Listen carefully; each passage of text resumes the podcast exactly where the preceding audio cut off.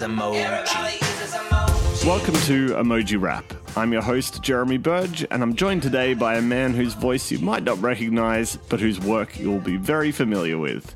Co founder and current day president of Unicode, Mark Davis. Mark, welcome.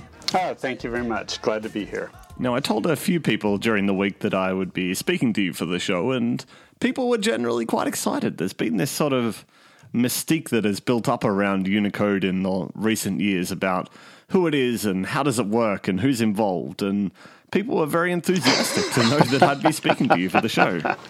Yeah, that that seems very very odd. We've been working since about 1990, but our main focus has been on making the languages of the world work on computers. So emoji and being in the spotlight's a little bit different for us, I'd have to say. We were really kind of surprised by how how much emoji have been in the public eye that wasn't something that we anticipated when we started out. Do you remember the, those initial discussions when somebody said, we want to put emoji into Unicode so we can use it in Gmail? Do you remember those discussions and, and what you thought about it at the time? Uh, yeah, the very first time there was a proposal in some somewhere around 2001, and that was from Symbian, and they wanted to add emoji because emoji were in Japanese cell phones. And at that time, we considered it really out of scope. It, it, didn't belong in text. Right. It looked like this was another. And there's pictures on everything. We had little pictures in all kinds of programs, and this maybe looked no different. And and it also wasn't clear whether or not they were going to have any staying power, or whether they were just a flash in the pan. So we said, well, it doesn't look like it's the right thing to do, at least at the moment. And then some years later, there was a real push to get emoji into Unicode, mostly for interoperability with the uh, cell phone makers in Japan. And what happened was, by that time, everyone, you know, every big company was using Unicode as their as their way of handling text. And the Japanese phone carriers used these uh, emoji as plain text, and everyone wanted to interoperate with them. And so that's how this first came up, and then we brought it up inside the Unicode consortium and decided that we would expand the scope somewhat to allow for these emoji. It felt like it came out of nowhere for the Western world, even though we'd seen these articles for years saying, "Oh, Japan, they love these emoji things," and we don't know why. It's it's hard to tell where they're going to go too. I mean, we will just have to see. It's there are certainly these uh, what some people call faux emoji. Oh, that's a good term. I've I've not heard. Ah, the uh, the emoji emoji stickers, and uh, it could well be that the emoji stickers sort of take over. We will just have to see. The big difference between them for most people is that you can put an emoji character any place you can put text. So you can put it in the address field of an email or uh, into your signature of, of your email address or something like that. And whereas the stickers are can go any place that images can go. So there's a difference there. But we'll just have to see what happens over time. So I put out the call this week asking if you could ask Unicode anything, what would you ask? And one question in particular I got back quite a bit is why are there two camel emojis? Yeah, uh, both camels make the cut because we work in close cooperation with ISO. Roughly speaking, when characters are are proposed by either side, ISO or Unicode, roughly speaking, they go in. I mean, there's a lot of discussion as to suitability, and, and people bring up uh, issues on either side. But in the case of the camel, some people in ISO really, really wanted two camels. And that's actually the way the uh, one finger salute got in. Also, that came in through ISO, not, not through Unicode. That was actually the next most popular question that I had that people asked is who proposed the middle finger emoji and how did that get in? Yeah, and I think though both of those were due to Ireland's vote. So it's Ireland that I guess we have to uh, to thank for these. Well, thank you, Ireland, and uh, maybe they could adopt the middle finger or one of the camel emojis with the Unicode Adopt a Character program. Now, uh, on that program, I I know that some of the the funds they're used for research is it, and also, does anyone ever adopt a non emoji character? Well, speaking as someone who has adopted a punctuation mark, I didn't realize. Uh, we, we have the comma. And uh, my wife and I, uh, and the Oxford comma, of course. But it's something like 50 50 between uh, regular characters and emoji. So there's a mix in there. And you were talking about what we're spending the money on, and the, our focus is on improving what we're calling uh, d- digitally disadvantaged languages. Uh, these are languages that, because they are not generally available on computers, have a big strike against them. Now, Mark, do you ever get recognized in public? Do you ever get accosted on the streets with emoji suggestions from members of the public? No, no, that, that really never happens. I, I used to in California have the license plate Unicode. And every now and then, somebody would, in waiting in traffic or something, somebody, especially around Stanford, uh, people would remark on it once or twice. I would. so I don't exactly have to wear dark glasses in public or anything like that. Well, you say this, but I saw that you were the answer to a question on a French TV show earlier this year. Uh, there was a large photo of you looking very suave, might I say, and the show asked, Who is this man? And remind me, who did they guess that you were? Uh, best guess was uh, Steve Jobs' brother, which maybe was the turtleneck. We'll just have to see. but it, it was kind of fun seeing that uh, that television program. What happened was my my daughter let me know. She lives in France, and so she saw it and was extremely surprised, and let me know about it. Yeah. Now, the big emoji news this month seems to have been the update Apple made to their version of the gun emoji. It was earlier this month, and the latest beta of iOS. It changed the appearance of the gun to look like a fluorescent green water pistol. And this was something that I raised concerns about, mostly due to the fact that an iOS user could now see what they think is a toy gun, yet shows on all non iPhones around the world as a weapon. I mean, being so out of step with other platforms is potentially dangerous here. Particularly interesting was Windows moving from a ray gun, so sort of a toy gun, to a pistol, and then while Apple moved the other direction, just days apart. Right, I remember the timing well. It was a Monday evening for me, local time in London, when Apple came out with the iOS 10, the latest beta version. And as I do, I had a bit of a look around the keyboard to see what was new on the emojis and saw straight away water pistol had replaced the gun. But then I knew that the very next day, Windows was coming out with a, a, new a new update that included all new emojis, and it had been tested for months now. So it wasn't a reactionary change, but one of the very changes involved were changing their toy ray gun emoji into a pistol to make it look more consistent with other platforms. So uh, it was a strange 24 hours having both major vendors switch within the same time frame. Yeah, yeah, and it's tricky. And as you say, a lot of the changes that you see in software, when somebody comes out with a new feature, these have been in the works usually for months, if not years. So the timing doesn't necessarily mean that somebody respond. You know, Windows didn't immediately respond like a day later and change all their software uh, to uh, to switch the gun. That was just a coincidence, I'm sure.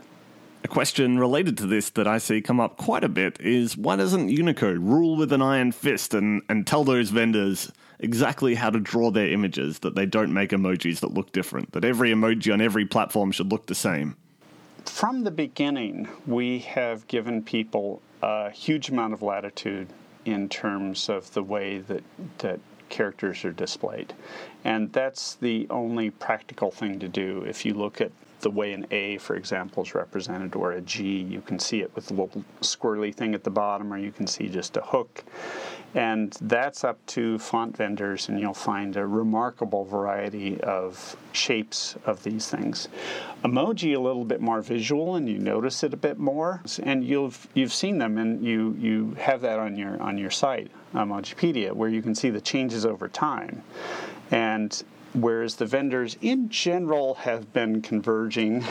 Sometimes you think see things like the uh, like the water pistol, uh, but they've been generally converging towards at least uh, uh images that will prevent uh, misunderstandings across platforms.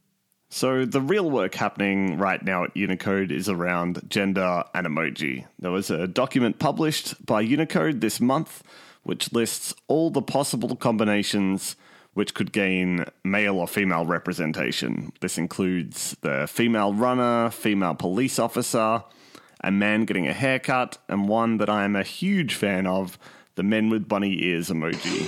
it's not one that I knew that I wanted until I saw the list, but now I'm looking forward to using it so very much. How about you? Uh, I don't think that's so much my style as the face with rolling eyes or the face palm. I, I think that's going to be a favorite. The facepalm that came out as part of Unicode 9 this year in, in June. It's not on all major platforms yet, but it's rolling out this year. Uh, that's very popular with Emojipedia users, as is the shrug that's also part of Unicode 9. What's interesting this year, though, is that we've gotten used to this pattern in the past few years where new emojis come out once a year, with every Unicode release comes out about mid year and has new emojis. Yet this year, all the gender professions and gender role emojis, they're coming out this year in, in November, which is that's a change of pace. How how is that happening? How are we changing this so that Unicode has two emoji releases in one year? Well, this is where it gets a little bit technical. I want to thank you for posting the video about the ZWJ sequences, which sound very arcane, but what it means is that all of these new gender professions uh, and gender roles are being done not with new characters. We only introduce new characters once a year in June, but these are done be, by combinations of characters. And so these are things that actually can be manufactured uh, kind of off cycle. And so we're seeing a, a, large number of these coming out. And we've been worried about the gender disparities for some time. Most of the emoji we have were intended to be gender neutral. But what happened was when people started designing appearances for these, they tended to favor one gender or the other for realism. And so you ended up having these things be effectively a single gender, but you couldn't really pick the gender. And so this this proposal, which should culminate in November, adds to those and allows people to choose whichever gender they want, and then adds new new roles like fireman or artist or coder or scientist. I enjoyed the addition of the judge emoji, which didn't show up in the original proposal from Google. But when I saw it on this on this latest list, I was very happy, given the Judge Judy fan that I am, and I the first thing I did, I tweeted it to Judge Judy to let her know, and she immediately retweeted. So there's some high praise there. Though I have to say, this list is still a draft, correct? Is there any chance that it won't go ahead? Uh, it's still a draft, but I think it very likely that these will be approved in November. There are only a few things where we have some question about it, and those are cases where we've added some additional, we've added the ability to have some additional modifier sequences. And that means that the ability to have skin tone on some characters that previously couldn't have it. And so there's still some debate about those. Uh, this is the, the characters that have more than one person in the emoji. Is that some of the key ones, like the wrestlers that have two people as one character? Exactly, exactly. It's the wrestlers. Well, there were two categories that we had left out from for now. One was categories where people showed very little or no skin, like uh, the snowboarder who is covered in clothing, really, or the bathtub, which may or may not have a person in it, uh, or the golfer who's turned away from you. And so, these were things where we were kind of on the edge. And then the other case were the characters that had multiple people in them, like wrestlers or or men or women with bunny ears, as you say. Well, I would like to give my support for different skin tones for the men or women with bunny ears in the future release. Though other emojis already support this, right? Like the, the family emojis. Theoretically, they can already support different skin tones for each family member. Yeah, uh, what some people don't realize is just the combinatorics. Uh, for example, if you have um, a family group, say uh, man, woman, boy, girl, then if you want to have each of the possible skin tones for that, then you're talking uh, over 600 different combinations of all of the skin tones. And then when you take all of the gender combinations, then that gives you a very large number of different combinations for those four people. I can tell you that number. The the number we tallied it up. It's fifty two thousand different combinations you can come up with when you move the different members of the family around where they position in the emoji, and if you change them between the man, the woman, the boy, the girl, and the baby, all the different combinations that you said plus all the skin tones, fifty two thousand. So it's uh, it's going to be quite a challenge to figure out what a good input method is for that. Uh, right now, there's Windows supports these types of emojis, but they don't have a way to input them. Now, related to this, related to the the new male female versions of a lot of different emojis, what about gender neutral? It's something that has come up quite a bit. And some people might say that what happens if I want to send an emoji to someone? I want to send the construction worker or the police officer but I don't want to pick a gender. I don't want to say it's male or female necessarily. I just want to send that character as a gender neutral version. Is that something on the cards? Well, there is the possibility for most of the emojis to have all of the new ones with the ZWJ sequences uh, to have a neutral form. And one of the things that designers have struggled with is what what makes a form look neutral. And they have a lot of difficulty in coming up with a form that looks neither male nor female. And that's something that they're working on is to see whether or not they can make make that work. But there is already the possibility of having the unmarked form of an emoji, for example, policeman, to be a neutral form and have the female marked form be explicitly female. Right. So once these new gender sequences exist where you can pick a specifically male or specifically female police officer, that original character, the original police officer emoji, could then become the gender neutral version if different vendors wanted to do that. Right, right. And that's how it is in the standard. It's a police officer, it's not a, a policeman or a policewoman. I mean, one thing I'll, I'll say from German, for example, basically every profession has an explicit gender in the word. There's no word you can say to say just a politician which could be of either gender, you have to say a male politician or a female politician. And in so, English, that makes it sound like you're making a point that you're trying to say. If you said that in English, I went to see my female doctor, you'd think it was relevant in some way. Right, and the same thing goes for emoji. Is you know why do I why do I have to pick to say that it's either male or female? So there's there's certainly a purpose to having uh, gender neutral forms. Is there a preferred way in your mind of how a gender neutral person is drawn as an emoji? They are quite small. They're very small, and it's very difficult to uh, designers have found to not have it look uh, one way or the other. So before we go, uh, the Emoji Movie it's out next year. Are you going to be first in line? maybe maybe VIP tickets to the premiere. A hardly a VIP pass, uh, but also not sure if it's my cup of tea. well, I hope this podcast has been your cup of tea. And Mark, thank you so much for joining me. Listeners, you can follow Mark on Twitter at Mark underscore E underscore Davis. You can follow me at Jeremy Burge or the show at Emoji Rap. Now, thank you so much for listening in. There's heaps happening with emoji right now, so I hope you'll stick around for future episodes. We're going to look at what's new from Apple and Google, really pick apart what's coming up.